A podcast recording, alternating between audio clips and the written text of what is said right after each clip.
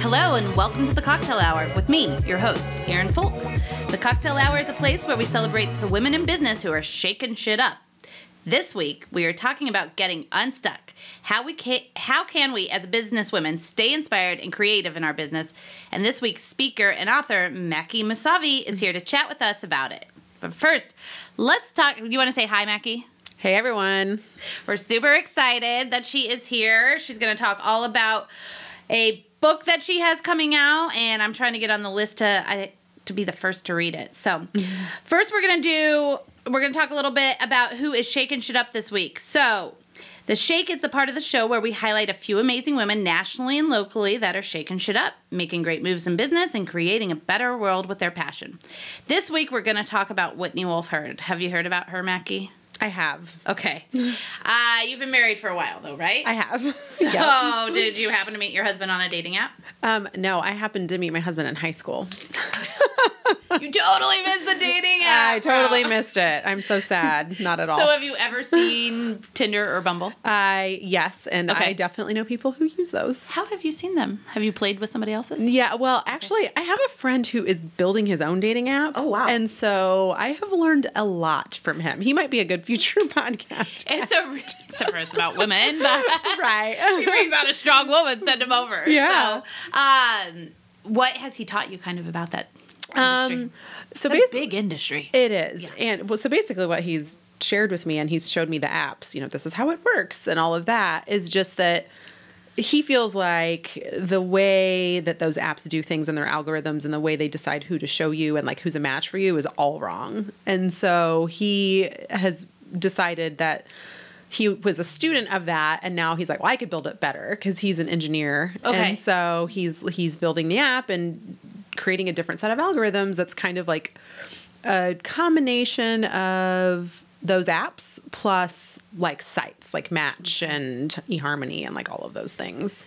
So I have quite a bit of experience with dating apps, probably all of them at some point. In fact, I met my fiance on a dating app. So I don't know if it's because we're in Kansas City. I'm not sure how much algorithms they necessarily are using, at least Bumble and Tinder right now, Mm-hmm. only because it's the same people over and over and over Right. again, right? So Yeah. I'm not sure if we just have a smaller pool of people using them. Um, I was convinced that just when I went to Chicago and Dallas and stuff like that, there were just better men out there when I got on the dating app until I met my fiance. Um, but that would be interesting to see how he how he messes with the algorithms on there. Um, have you heard much about Whitney Wolfe and kind of the lawsuit she's going through? And No, I have not heard she- about the lawsuit. No. so there is an article here in Forbes that uh, was sent to me by one of my team members, and so pretty much Match.com. I mean, it's a multi multi billion dollar industry out there for dating apps. Um, love is worth a lot of money apparently. So Match.com bought Tinder, so now they own all the rights with Tinder. Whitney Wolfe was one of the main people at Tinder at some point. So when she um, was I believe they kind of worked her out, you know, kind of old old boys club is what it comes off as. She went ahead and started Bumble, which is a lot like Tinder, only the woman has to speak first. So, and you've got there's some restrictions on there. Um, got to speak within 24 hours. A lot of times, what happens on Tinder, what people say happens on Tinder, and from my own experience, what happens is you'll match with people, and then it's just constant talking, talking, talking, no action, or um, a lot of Tinder profiles have gotten very fake, and there's no way to really get rid of them without unmatching and kind of figuring out um, that. So she took some of those same elements and applied it kind of for dating apps on a woman's terms, and Bumble is now the fastest growing dating app out there. wow. Um, so Tinder is, of course, uh, Match.com. Their whole industry is um, suing her for some patent stuff and stuff like that, right? It's kind of he said, she said. Right now, calling they're calling it the Tinder clone and trademark infringement, um, and misuse of trade secrets. What are your thoughts? Do you think that? See, it's tough because you've never done a dating app, and I've done a mm-hmm. ton of dating apps, so I like to see where this is Yeah. is it a space that at least from your i find it interesting your friend is a man building the mm-hmm. dating app right Yep. because i feel like most of these people are the men d- building the dating apps. However, I feel like the woman's perspective is so important when it comes to mm-hmm. these. So, from your perspective within him, without using him, is your what are your thoughts on once again another male building a dating app, and um, how women can kind of, you know, she has really made a big difference for women in that space, but she's just we're talking about her because she's the only one, right? Right. So, how do you think that we get women more into this space? I mean, it's multi-billion dollar industry, right? And again, here we are like, okay, women, we know what we want, we know how to do it. Usually we're the one calling the shots in the relationships anyways. Why are we letting the men come up with all the all the dating apps and algorithms? I find it interesting your friend is a man doing it. So what are your Yeah. thoughts on that? Super loaded question, right? Um, no oh, it's pressure. not easy around here. I offered you a margarita. No, it's good. You're right. I should have taken you up on it, even though it's 9 a.m. Um, so I think that my personal perspective, because I came from corporate America, Yeah. which is also heavily biased towards men and power and decision making and all of that kind of stuff, which does not work for someone like me. Anyone who knows me knows that. Um, but I also think that it's because I think men and women who are building apps like this may have a different end game. And I think that my friend who's a man, his end game is probably more similar to what most women's end game would be from Okay. a dating app perspective. So As in? as in like he's been married and he's not interested in hooking up, you know, and he's not going to make a decision that's purely based on like, oh, you look good to me or you know, whatever. Um and so I think it's really hard I think we all know this. It's the same thing with social media. You don't really know anything from somebody based on looking at their profile for like five seconds, Yeah. right? Except for whatever that picture is that they put up, which may or may not really represent anything Yeah. real, um, and tells you nothing about who they are. And so I think that, you know, in an industry that's been driven by men, a lot of it's uh, visual Yeah. right? And I think that's why it doesn't necessarily work as well for women because yeah, it's not that women don't care about appearance, but it's not the only thing that matters. You know, quick. right? And it's not saying that I'm not even saying that it's the only thing that matters for men. It just may be easier for them to make a decision based Yeah. on appearance quickly, whereas women are like, well, that's great, but I don't like I, I, I still don't know anything about you, right? How is he going to get men interested in using his app? Because I think that the reason, my personal opinion is the reason that Tinder and, and Bumble have become so popular is because it's easy to sign up for. Mm-hmm. It's a quick thing, and it's not a lot of work. And I feel like a lot of men are on there, a lot more men than are on Yeah. other dating apps because it's not a lot of work. Yeah, and I think for him, it's he has what he's shared with me is that he's going to have some rules around like how many conversations can you be having at once, Okay. and how long do those do people that have been interested in you stay queued up? Like at some point, you have to purge and get people out of there. Like either you're taking an action and only talking to X number of people at the same time. Eh, So it's kind of it's almost like it's forcing you to funnel down to your real interest so that you can have an actual interaction with somebody before you make a decision instead of having like multiple conversations and constantly seeing the same people and things like that. Yeah. So I did a. Um, it's going to be interesting to see how that works. I did a podcast. Gosh, probably three or four years ago now, on Tinder, on one of the most popular sports radio stations here, and it was very interesting. I was like the woman voice, and then there were three men, right? And one had met his serious girlfriend on Tinder, and then the other two used it pretty much as a hookup site.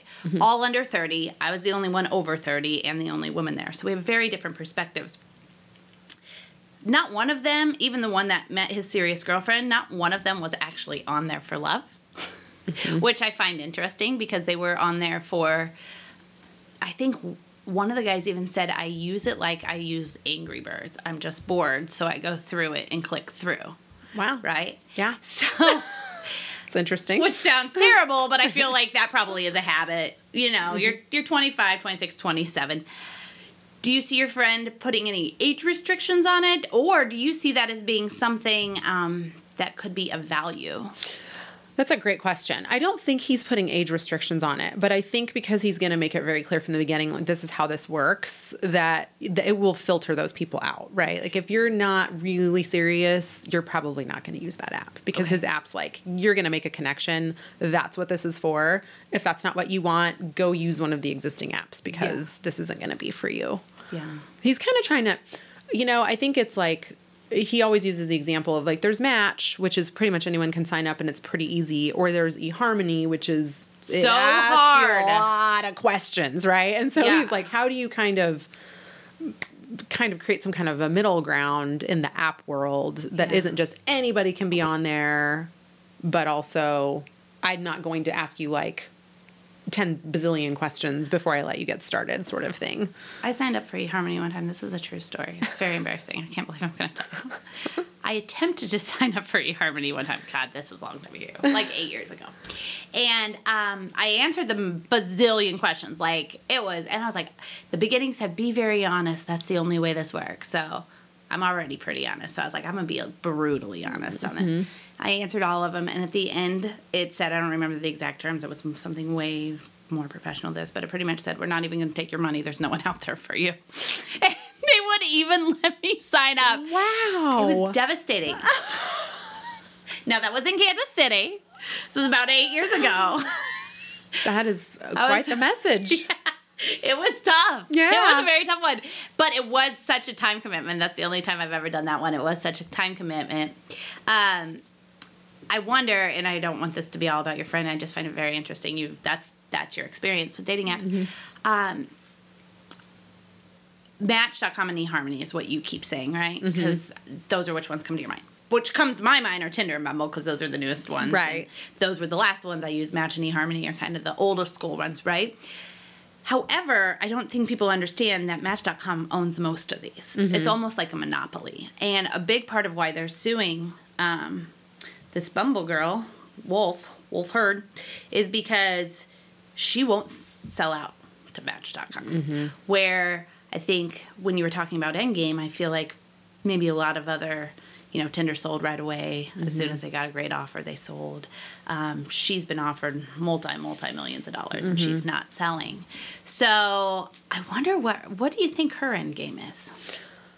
You know, I think I, I can't, definitely can't read her mind. I have no idea. If I were in her position personally, I think that it would just be about, you know, it feels like she was trying to actually create a value that what didn't exist, and the danger of that just going away if mm-hmm. the group that owns all the other ones kind of does it the same way is pretty high. Mm-hmm. And so she's just sticking with like, no, I know this works and it works because of the way that I think it should work. And so why would I give it to someone who's going to potentially change it? Yeah. And also not everyone who creates something wants to sell it. And Yeah. so I think that, you know, it's a really interesting point that you bring that up because some people do have brilliant ideas and are really good startup people and they know like I'm not necessarily interested in operating, but I would like to create this idea and then I'll sell it to someone and mm-hmm. let them operate it because that's not my thing. Do you feel like those are um, more males mm. usually?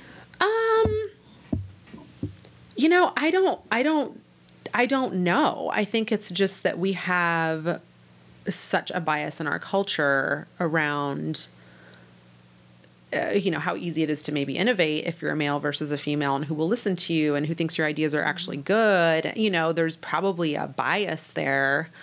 Um, and especially in this particular world which is very driven by men so far in Yeah. terms of like this is how the dating apps work I don't know how many women are like, yeah, I should get out there and try to solve this problem, you know, Yeah. because for them, they look at it and go, that's not for me. So I don't, I don't even know how to fix it, Yeah. right? Um, but she has something there, and so I think good for her because it feels almost a little bit um, whiny for somebody to be coming after her Yeah. for the IP because if you could have created it, you would have created it. Yeah. and just because It's obviously you something. didn't and you want it and she won't give it to you that's not really a valid reason to go after someone and so it, i almost just wonder if it's like an intimidation tactic and it won't necessarily go anywhere if she just sticks to her guns She's sticking to her guns. I I think I'm going to push back a little bit. I think that men are quicker to sell what they create than women. I think it's almost the exact same as um, one of the things I've struggled as a business owner is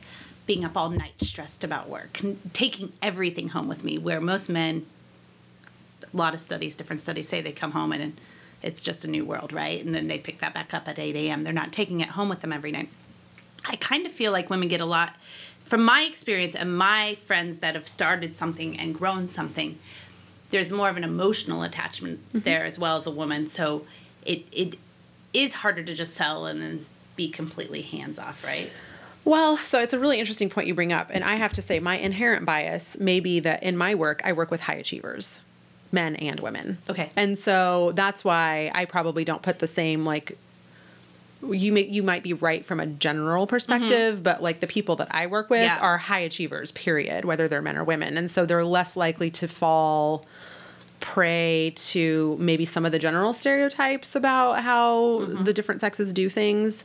Um, because I have to tell you, uh, you know, the men that I work with absolutely take that shit home with them. Yeah. They are not No leaving it behind. They are not detached from their work. And in fact, it's why they're coming to me Yeah. because it's I'm in this rat race of just doing what success is supposed to look like, but I am not fulfilled by it and I don't know how to stop Yeah. just doing what I'm expected to do and what I've programmed myself to do. Yeah. Right? So you don't see that. So it's just we're it's from just very a different, worlds. perspective. Yeah. Yeah. it's just, so I think it's I think it's great because it's going to be different. Yeah. You know, depending on where you're coming from and how you're looking at it. It'd be interesting to know if she has a number she's holding out for, or if she, or if it is mm-hmm. because of the. Maybe I'll try to hit her up on Yeah. LinkedIn. and maybe you know maybe for her the uh, again i don't know her it's just speculation but you know maybe there's some critical mass threshold where it's not emotionally fulfilling for her to continue fighting a battle and so she may make a different decision Yeah. like you know for myself and my own sanity like what do i need to do right now Yeah. Well, right now it's working for her because we're talking about her, right? right. So, regardless of what decision she decides to make with Yeah. this, we know her name now. So, all right. So, let's get to our special guest. Hello, Maki. Mm-hmm. hello So, I'm going to read your very, very awesome resume right here. Not mm-hmm. resume, bio, I guess. resume, bio, it's kind of all becoming the same anymore. So, all right. So, Maki's passion is helping high achievers discover what they are tolerating in order to break through to a life defined by their desires rather than socialite or familial construct constructs of success. God, you're so smart. You're so, I just. Just so everyone knows, I'm like obsessed with Maki. Too many put up with a life spent surviving rather than thriving. We are here on Earth to experience joy. Her life experiences, background in science and counseling, as well as her time spent in corporate America, have uniquely positioned her to coach others around self awareness and provide a process around making incremental life changes in a guided way. This guidance cuts through overwhelm and limits the wheel spinning that can occur when one realizes that they are living a limited life based on someone else's definition of success. Her mission is to help others rediscover their truth so that they can live a joyous and fulfilled life on their own terms. All right, so here's the deal. I am obsessed with Maki. she is just getting ready to publish her first book, so we wanted to have her on. So she said yes to us to come on here. So we're very excited. so i'm so excited to be here So here's the deal. I've got some questions here, and then I think that it's just going to feed into other stuff. Yeah, So absolutely. um, I originally saw you speaking, and it was it was a very funny um, at Central Exchange, which is a professional development organization here in Kansas City. Our team is all members, and we do a terrible job of going to anything. And so I saw something, read through one of the programs, and I was like, this sounds interesting. I don't really know what it's about, but let's all go to this one. I got everybody signed up, and we all went. And it was amazing. It was you. It was amazing. I became obsessed. We all became obsessed. Um, and then I'm one of those people that if I am obsessed with somebody, I just like to approach them and tell them I'm obsessed, and then try to be their friend and learn as much as I can. So that's kind of where we're where we're at. I'm currently working my way into Maki's life. so, what really, really, really, really, um, I think was the most awesome part of the first time I saw you speak is we walked in and I was like, I hope I brought my team to the right thing because this is a podcast, but they're gonna have a picture of you, and you guys can see that she looks perfect. Like she is the person that looks perfect, right? Like she has children. You would never know it. Like just because her look, like it just does. It looks like she had hours to get ready this morning, right? She's just So uh, sweet. not a hair you. out of place. Well, you're welcome. Um, very kind, kind of just the whole box, right? The whole box that you assume when you meet somebody that they had a very padded backstory, right? And you came out looking like you want to assume that. You want to assume you turned out perfect because you had the perfect life to get there, right? Um, so when you were very vulnerable and very open about your backstory, I think that that played a huge impact on both myself and my team. So we kind of wanted to get into some of that and then how that all inspired you to get to where you are today with all of your success. So, Yeah. Okay.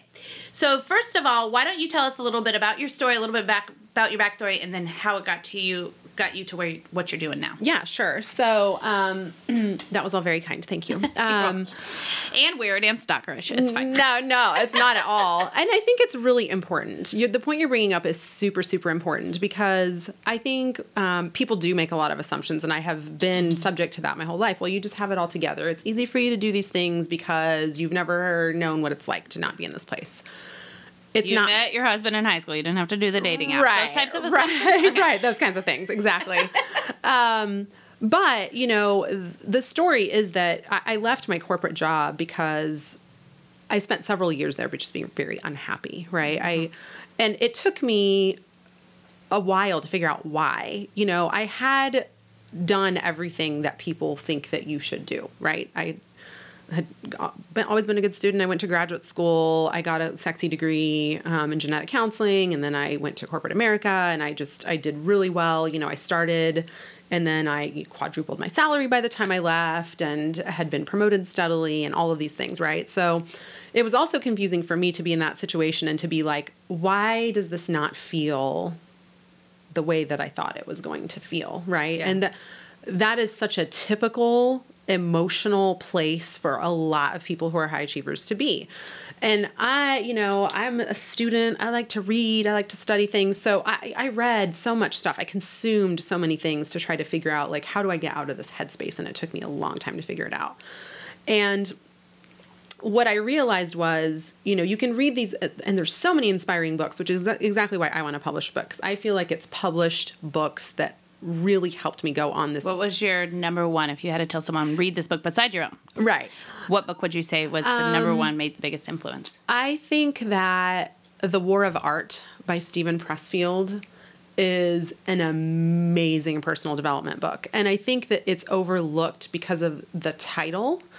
Uh, because I think people assume it's a highly creative bias, but his message is so he first of all he's so much like me because I am very blunt and honest and straightforward and kind at the same time, but he is very like don't you know you're doing this stop doing that here's why you do it. And it was just very concise and it spoke to me because first of all that's the language i speak um, but i just love how he brings everything back to this idea that we resist the things in life that are the best for us and so um, i really thought that his message was really amazing and then the other book that i think is so so good is called the big leap Okay. um, and Do you know I, who that's by? it's by um, I think his name is Gay Hendricks. Okay. And I um I didn't I had I mean he's a, a great author. I think he's a therapist by background. But the big leap is all about how most of us spend our lives high achievers operating from what he calls the zone of excellence, which is basically where um, you're doing what you're good at. And so it's not that hard for you at that point when you're in the success mode to just keep doing what you're doing and not to necessarily challenge yourself. But then you will get to this point where you feel like you're stagnating because what you're supposed to do is step into your zone of genius, which is where Steven Pressfield would say is where all the resistance comes up, right? Because Okay. that's when you become really vulnerable and you're like, this is what I'm here to do. And that's freaking scary because what if people think I suck and, you know, all that kind of stuff. Um, so I think those two books are so uh, amazing about talking you through the psychology of when it's time to break away and do the thing that you're afraid to do. So anyway, So you're um, reading a lot. I, I Thank read you. a lot. I haven't read either one of those. Yeah, I read a so- lot. And if you're not a reader, listen to them on audio. Like that's either way reading totally like if you're stuck in the car. And that and I really I made a practice of when I was in the car, the only thing I did was listen to something that was going to help me. Like I stopped Cool. listening to music and I was just like, I'm gonna listen to things that inspire me, podcasts, whatever. And so what I came to to get long story, but to get back to kind of my backstory is that I realized, you know, as I would pick up books, put them down, I started journaling a lot. I think that's really key to really get into your own head. And that's one of the reasons a lot of people don't do this work because it's work. Okay, I'm not going to mm-hmm. lie to you. It's work. It's deep work. It's sometimes very unflattering the things that you discover about yourselves, but we all have a shadow side. So, and your shadow side actually I think is what makes people makes you fascinating to other people. So it's great to be light and do all the things that, that make you positive, but it's like you, it, you said it yourself. It's the backstory Yeah. of why it wasn't easy that draws people to you. And so for me, I realized that I was such a high achiever because I didn't get the validation that I needed when I was a child. And so my whole life had been driven by achieve in order to get recognized, achieve in order to be validated, right? Because mm-hmm. my I had a difficult childhood. Um, I'm a first generation American citizen, and so my parents came over here from you know uh, from Iran, and I was born here. My, I think my mom was like seven months pregnant when she was on the plane with me. So um, they came here, and it was brand new to her. My dad had actually lived in the United States for a long time, and you know my they both had huge families and really difficult childhoods, and so my dad had a very abusive father, and my dad ended up being an abusive father. Um, you know, so I, I'd had a lot of physical and verbal abuse as I was growing up. Um, I was neglected a lot, so I was left to my own devices. I started coming home by myself when I was four years old, which is like mind blowing to most people. It's mind blowing to me because you have a I four-year-old, have a right? almost four year old, and I can't even freaking imagine. Um, you know, and so they started leaving me home when I was an infant. Wow. You know, just saying like, well, she's asleep anyway, so we'll just go out and do whatever, and you know, they would just trust that it was going to be okay. know better. You know, I I don't know. It's so hard to for me to even try to begin to imagine. Do you think it was a culture thing? No. Okay. Definitely not a cultural thing. Um I really don't I think it would it would be shocking for anyone, right? Yeah. and then my mom lost her father when she was very young and had a lot of siblings. And so my mom kind of got stuck developmentally at a at the age that she lost her father. And i did not realize until i was an adult that she is um, textbook definition of narcissistic personality disorder which really complicated my life because it was easy for me to focus on Moms are tough enough. yeah, oh, right. God. well, and it was easy for me to focus on like, well, my dad's abusive, so it's such an obvious thing for me to be mm-hmm. aware of versus personality disorder, which can be very subtle and you don't recognize. And some people don't recognize it their whole lives, Yeah. right? And that's why one of the talks I'm doing coming up is about toxicity because that really affects the way that you live your life when somebody close to you is putting you in that position and interacting with you in that way. So Do you have a daughter? I have two. Okay, let me ask you. Mm-hmm. I want to stay on track here, but I do want to ask you this. We have a mostly female office, right? Mm-hmm. There's only a couple of employees here that I think have great relationships with their mothers, right? Mm-hmm. However, a lot of our employees now have daughters. So we often have this conversation how do we mm-hmm. not have that same relationship Right. with our daughters? Mm-hmm. How do you feel that having your mother, who was mm-hmm. narcissistic, how do you think that that has played into your own parenting? Oh, I mean, I can't even tell you because it's the one of the only it's always top of mind. It's always top of mind. You know, how do I make sure this child knows that I love her? And how do I not burden her? Because that's one of the things with personality disorder that's really difficult is that um, especially narcissism, the parent will often behave as the child and force the child to act as the parent, right? So it's take care of me or I need you to do this for me or you know all these things. And so I am super aware all the time of you know how I interact with her, what we talk about, what where the boundaries are, where the lines are, um, where I will never want to feel like I'm burdening her with something that she can't handle. Um, I would say the risk that I'm running is to shelter her too much, um, and so that's where I try to be very careful to to still be. You still live in the world, and you know you have to learn to deal with it, but we have this open policy of like you can tell me anything. You i will never not listen to you. I will never shut you down.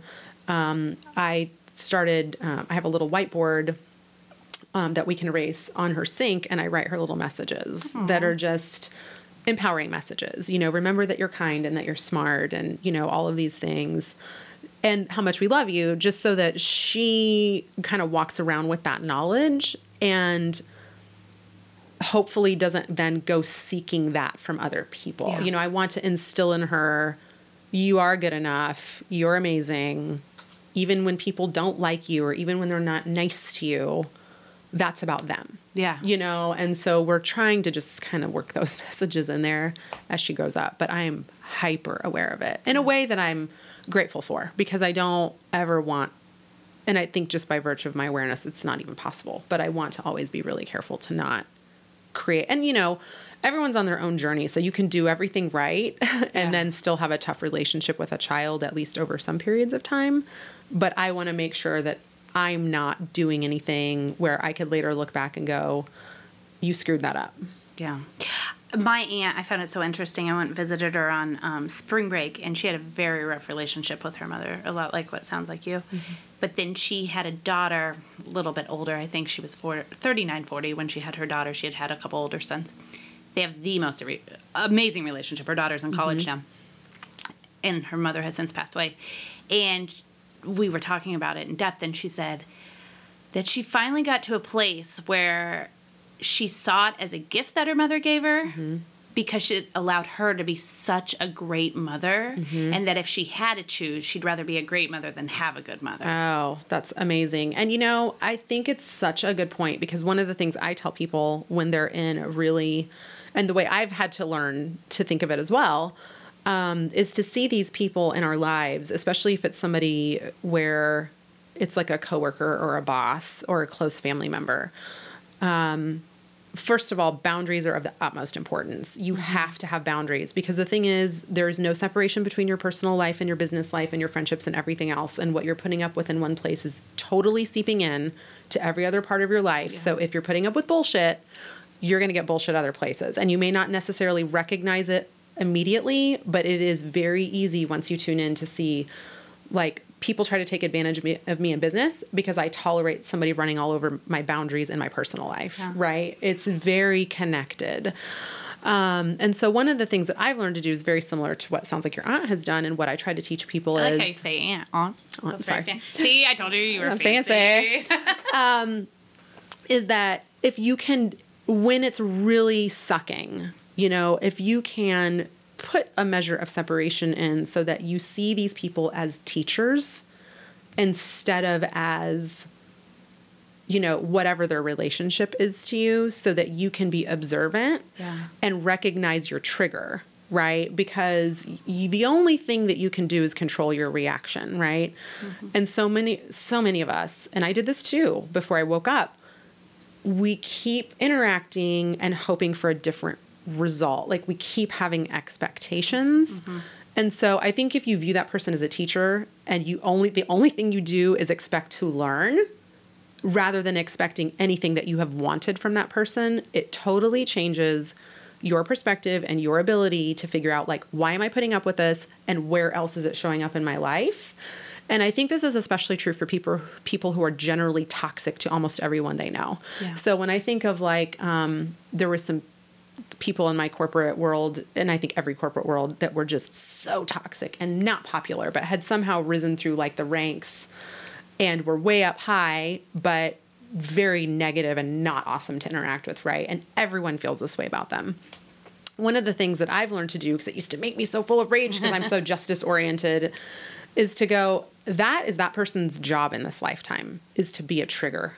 And so that is how they operate. And I think if you can see people that way and just separate yourself from it, except for what it reveals about yourself, it will totally change your life. It will totally change your life because there's nothing to read into. You don't need to know why they're like that. Who cares what created that? We all have a choice. You can't walk around with the excuse like he might have had a hard life. Eh. We all have. Yeah. Right? And so that doesn't mean that you just become that. So if you can just see that this person is they trigger a lot of people, that's a role they're playing in this lifetime. Take it for what it is. lifetime. Well, I really think that a lot of us come back, a- and, you know, whatever your beliefs are. no I just find Um, it interesting Yeah, I think for me, it's on that. because I really believe that that we can choose to have many lives, and we come back to learn like the next level of what we haven't resolved. Okay. And I and so the reason I like to view it that way is just because I think it helps frame some of this stuff. You know, like Yeah. why are you like that? Well, yeah th- there's a person they serve a purpose you know even if you don't believe in that just to believe that some people really just do serve a purpose for you in this the life that you're living now and you can see them as such then it just makes it easier for you. You If can learn could what you need back to learn. as anyone next lifetime, who would it be? Myself. Just here, I mean, whatever. but without the childhood that you had. no, I wouldn't wish any of my experiences You'd away. go through the exact same. I wouldn't. I would just be open to going through whatever it is I would need to go through to create what I need to create. And I think that You don't live in California in this next life. No. Well, in this life, I wouldn't. I, I, I do love the beach.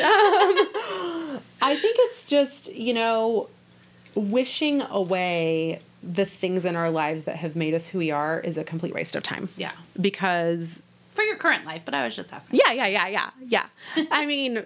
I I think it's an adventure. Like, yeah. what's it going to be next time? I don't Yeah. know, and I won't be aware of it, so it doesn't really matter. but All right, so let's circle back around to so you were leaving corporate yeah, and well, you were trying to figure out because you were in corporate. Yeah. Kind of tell that part of your backstory why you decided to leave. Yeah. Yeah, it's great. Um, so I, you know, after I started to realize a lot of the things about myself that weren't working anymore, seeking validation, doing the pro- dealing with a bunch of people. I, you know, I really, I there were a lot of people that I really loved in my corporate job that I really enjoyed and really liked, and they were great people. And I once I started doing this work, I started to realize so many people that I really cared about feel just as stuck as I do. And we're like hanging out together and talking about how much it sucks Yeah. and all that kind of stuff. And as I looked around, it became very clear to me um, I didn't see anybody in a role that I wanted. Okay. Um, I didn't see them being personally fulfilled. I didn't see that what came with their jobs was necessarily something that I wanted for myself. I Did you know what you wanted, or you just knew that wasn't what you wanted? That's great question. No, at that time, all I knew was it was what I didn't want, and I think that's a really key point because whenever I coach with people, that's where we start. You can't go from being unhappy to knowing what you want. Yeah. You have to get really clear on what you don't want first. Yeah. And that was definitely my process. And so, and I'm a truth teller, as you guys can tell. So I don't play the game, um, the political game. And I was told many, many times over many years if I would just soften my edges and if I wouldn't say this or if I wouldn't do that or if I would just do this, that things would turn out differently for me. And I could never make myself do it. I just wasn't willing to do it. And so once I really came to this realization that in order to stay here, I must be somebody else's version of what someone in this role is, I knew I was done. I have a quick question on that. Did your race ever play an issue in the corporate world? Did they ever tell you how to handle that? No, Okay. it never did. Um, I have to say honestly, like it never did. And um, you know, Cerner is a pretty international company, and Yeah. so I think and there's. Is that where you spent your whole corporate career? Like my corporate career was Okay. spent there. Before that, I was in the clinical world. Um, yeah. So no, I mean that never. That was never an issue. So it it was was, your m- action. and it was more being a woman yeah. Than anything else. Wow. um, just because I was too direct. I was too direct. I, you know, there were a ton of guys who behaved exactly the way I did, and it was okay for them. Yeah. But I was too direct. But when you're a woman, you're a bitch, right? right? No, Yeah. I totally get it. yeah. I mean, that's where I was at, and I was, you know, it wasn't good enough for me, and Yeah. so then I had to figure out, well, what do I do? Mm-hmm. And um, that's when I decided I was going to leave and coach other people because I started to realize that people were using me in that capacity anyway when I was still there. You know, well Uh, yeah, they were coming to me and talking about things and asking for advice. And um, my background's in counseling, and so I thought, well, why don't I leave and become a coach for other people like me because mm, a lot of these people just don't know how to get from where they are to where they want to go. And in the self help world, there's a lot of really great literature, but a lot of it is um, written by creative people or by entrepreneurs or by people who've never necessarily been in the situation that people like me were in. And so it may or may not resonate. There's some stuff that will will and some stuff that won't. And then when you're in corporate America, you get fed a steady diet of training, in quotes for those who are listening, um, that is all geared towards making you more of whatever your industry wants you to be. And Yeah. so you take assessments and you learn how to sell and you learn how to manage and you learn how to participate in culture. But like all of that leaves the individual Yeah. out of the picture. It's all the same for everybody. It's all the same. And those people who are really successful have already done all of those things. And so it doesn't move the meter for that. It just keeps them where they are. And they're like, well, that doesn't work and this doesn't work. So there must be something wrong with me. Like Yeah. that's the conclusion that most people come to. Yeah, they get fed up. So how Yeah. long ago did you leave to coach? Um, I left a little over a year ago. Still, pretty with the new. decision? Oh, every day. Was there any freak out moment like, what did I just do? Or were you immediately fulfilled? Um, no, I was not immediately fulfilled. I needed a lot of time to decompress from being in that environment, like more than I would have Yeah. guessed. It took me several months Oh, wow. to come out of that mode, being in hustle mode and meeting with people and almost feeling like ready for battle a lot of the time because of where things had gotten to. And not having that, you would have thought would have been amazing. And it was in a lot of ways. But as I share with people and I write about, um, you get programmed by the environment and the way that you operate, and you have to reprogram yourself when it's not serving you. And that was definitely a reprogramming period for me. Yeah. Wow. Yeah. That's interesting. Okay, I'm going to ask you this question that they wrote for me. You can tell they wrote it for me because it's it's I it's very interesting. Okay, so what keeps high achievers stuck in is that they are typically following a formula for success, emulating others, adopting social societal how Societal. do you say societal. See, you're so much fancier. Norms of what success means. I'm guessing they got this from you, and Yeah. being fed a steady diet in whatever their industry is of being more of whatever is most beneficial to the industry. Mm-hmm. People stagnate because they follow the norms, achieve the tangibles, and realize it doesn't fulfill them, and they question what's wrong with them instead of seeing that they that they are an individual and that has not been considered. Mm-hmm. So, how do they change that?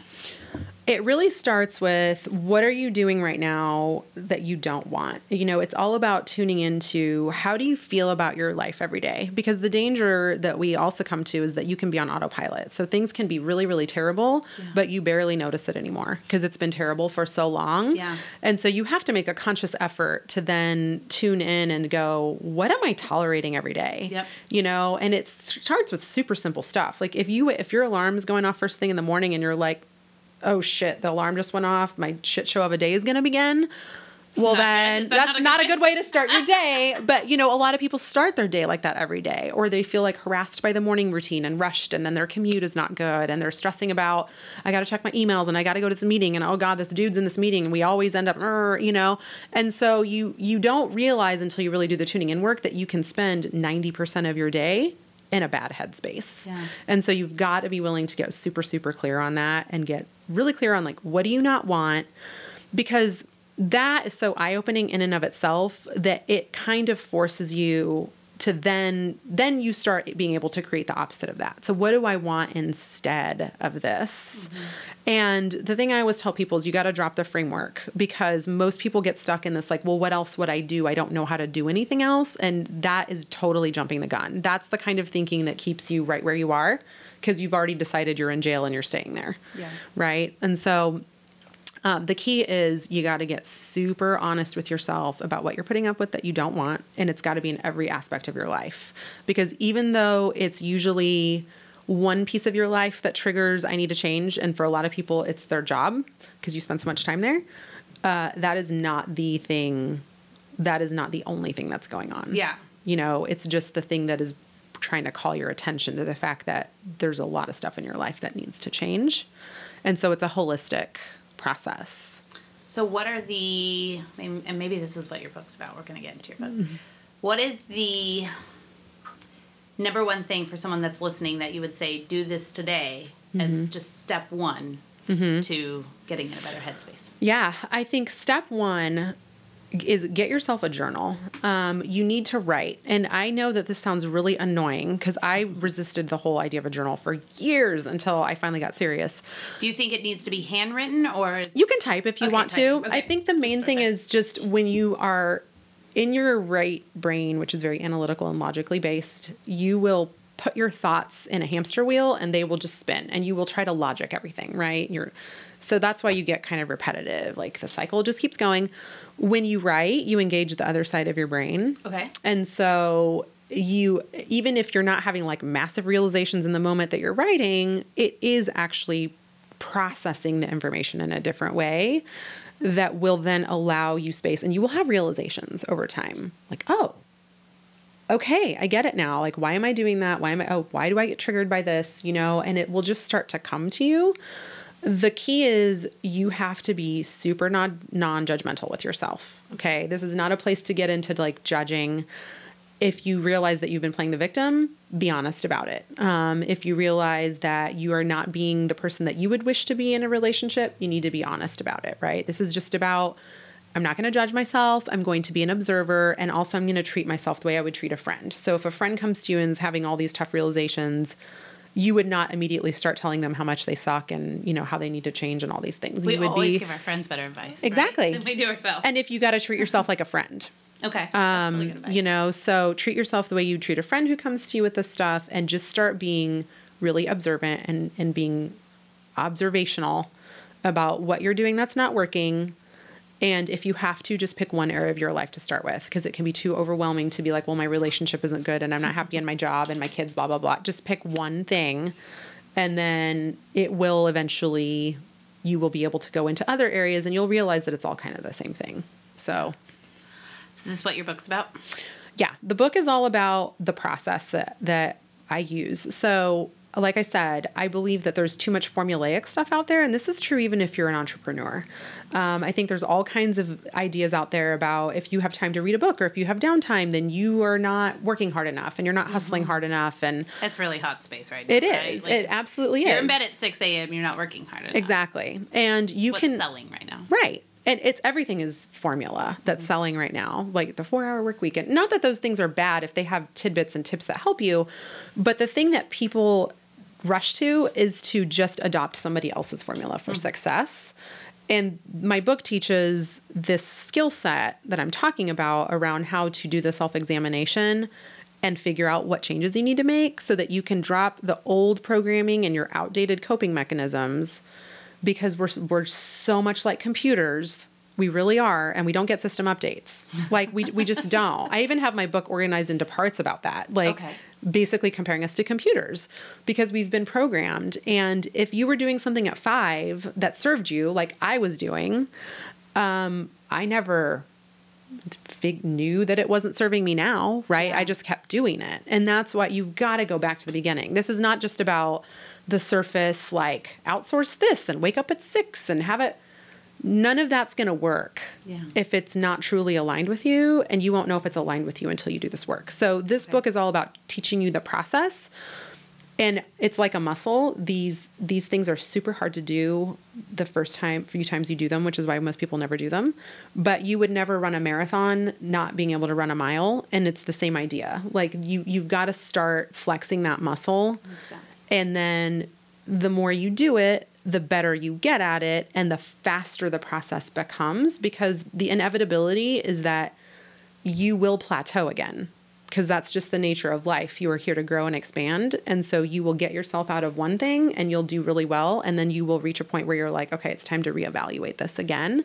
And so this teaches you how to do that Okay. um, over and over again. And it just becomes a life skill. Okay. And you're taking pre-orders right now. I am taking pre-orders right now. Pre-orders. Where can they go to pre Through the month of August. Um, publishizer.com. Okay, we'll put a link yeah. there with it. And then the name of the book is The Discomfort Zone because it's all about getting uncomfortable Yeah. and doing the deep work so that you really can get out on the other side of things and live a different life. That's really just about what matters to you, being able to observe and appreciate the advice that others give, but knowing at the end of the day, like no one else's formula is yours. You need to figure out what works for you. So what's your big game plan? So you get the book, Mm-hmm. it gets out, you're coaching. What does the next five years look like for you? Uh, so here's where I'm going to um, practice what I preach and tell you that I don't know the answer to that question. Um, and I think a huge part of what holds us back is the insistence that we always know what the outcome is going to be. Yeah. And when we don't know the outcome, we decide it's not safe. And really, it's about trusting that the outcome will be will put you on the path that you need to be on. And it's a very different place to live from, but I really believe that it has definitely served me over the last year to just How far out do you do goals then? Um, I set intentions more than I set goals. Um, goals are like short term things. So for me, launching the book campaign and having like how many orders I want to get, that's a goal. Yeah. Um, but Which is that's a month out. Which is a month. Yeah, Okay. it's a month out. That used to be how I did everything. I have this goal. I'm going to do this and this and this. And then you realize that what you're really trying to do is you think that reaching that goal is going to create some kind of a feeling for you Yeah. without ever really thinking about how you want to feel. And so then you get there and then you go, well, that I do feel like if I lost 50 pounds, I would still feel very good, though, right? right, but but you You don't agree? No, no, Just I, keep eating? No, I absolutely think that you're exactly right. I'm just joking. But, but yeah, you're, because you're like, hey, I would feel better, Yeah. and that is your goal. but you see it all the time where people lose a ton of weight, right? And then they're still not happy with themselves. Well, because it's not about It's what's not about that. It's, It's not what's about the tangible part, which is kind of where we were talking about that. Yeah. But I set intentions, so Okay. it's more like, um, you know, this year I want to feel energized and inspired and um, like uh, and connected. So one of my things is yeah, I'm going to get out there and network and meet new people and be really open. And also, you know, I want to be able to see the opportunities that come to me. And this is where I think being obsessed with an outcome is doesn't serve you because mm-hmm. sometimes there are other opportunities right in your periphery that because you are so focused on what you think the outcome should be, even though this opportunity is actually better for you, you can't see it. Yeah. Right. So it's like being open in that way. Have you ever watched the movie The Pursuit of Happiness with Will Smith? Yes. So do you remember when him and his little boy are walking and he says, I want to tell you about the guy that was drowning, the little boy, and uh, he was drowning from a boat and somebody came by and said, It's okay. A boat came by to pick him up and he said, It's okay. I pray God will save me. So the boat went on and then another boat came by and said, Here, jump in. He said, It's okay. I pray God will save me. And then he drowned and went to heaven and said, God, why didn't you save me? And God said, Well, I sent you two boats, you dummy. Why Yeah. didn't you get in them, right? That's what that reminds me of. That is something I really latched onto when I was starting my business. That I was Mm-hmm. like, you really have to, because I think people do. I'm, Mm-hmm. I'm, I'm like you in the way that I think that I look at every opportunity. Like I just don't know which way I should be going, so I don't have that that exact Mm-hmm. goal right there. But I like to look at opportunities as this is coming for a reason. Let me see what it is. Absolutely. Being open is huge. And I love that you said that because one of the um, titles of one of my chapters is um, Don't Just Pray, Row the Boat. Oh, Because I saw that. That was actually on my English teacher in ninth grade had had that on her wall. And it always stuck with me because it's exactly that idea that, you know, you can't sit in a corner and meditate your way into what you want. You actually have to take action. yeah. And so be in your boat and that's cool, go on a journey, but help it. You know, do the things that you need you need to do in order to get that support for the opportunities to come your way. Yeah. Wow.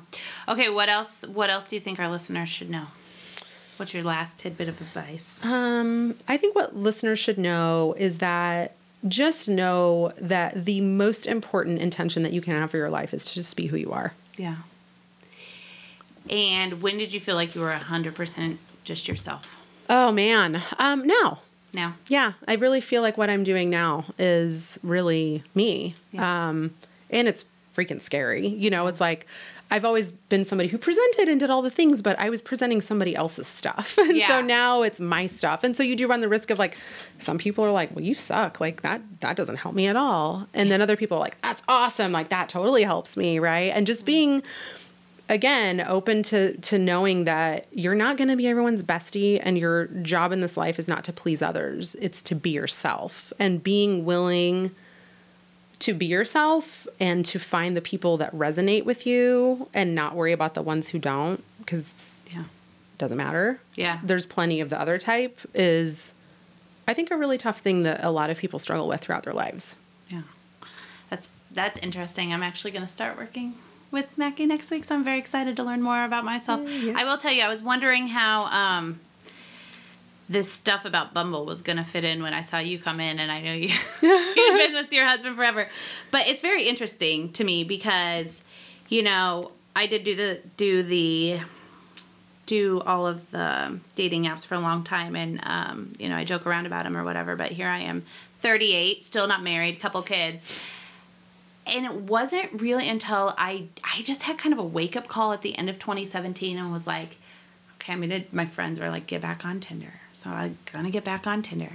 But I was like, I'm just gonna put on there what I want and what I don't want, and I'm not gonna waste my time on anyone. Mm-hmm. And I will tell you, it was the first time I ever made a complete decision. Like, I would rather be lonely than talk to somebody that's, Mm-hmm. you know, just a floater per se.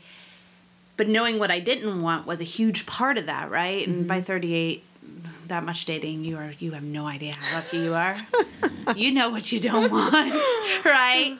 And it's funny because that's the one time I can be like, know that that is exactly what I did very intentionally, mm-hmm. and it w- that led to my you know now engagement or whatever. And mm-hmm. so it's very funny because it all came kind of full It circle. does, I didn't know I didn't know where they were going with this on here, but Yeah. I, I like that it all came full circle. It so definitely did. well, that is the that is it for this week for the cocktail hour. Do you want to hear from your favorite local businesswoman? Do you know a woman in business who is shaking shit up?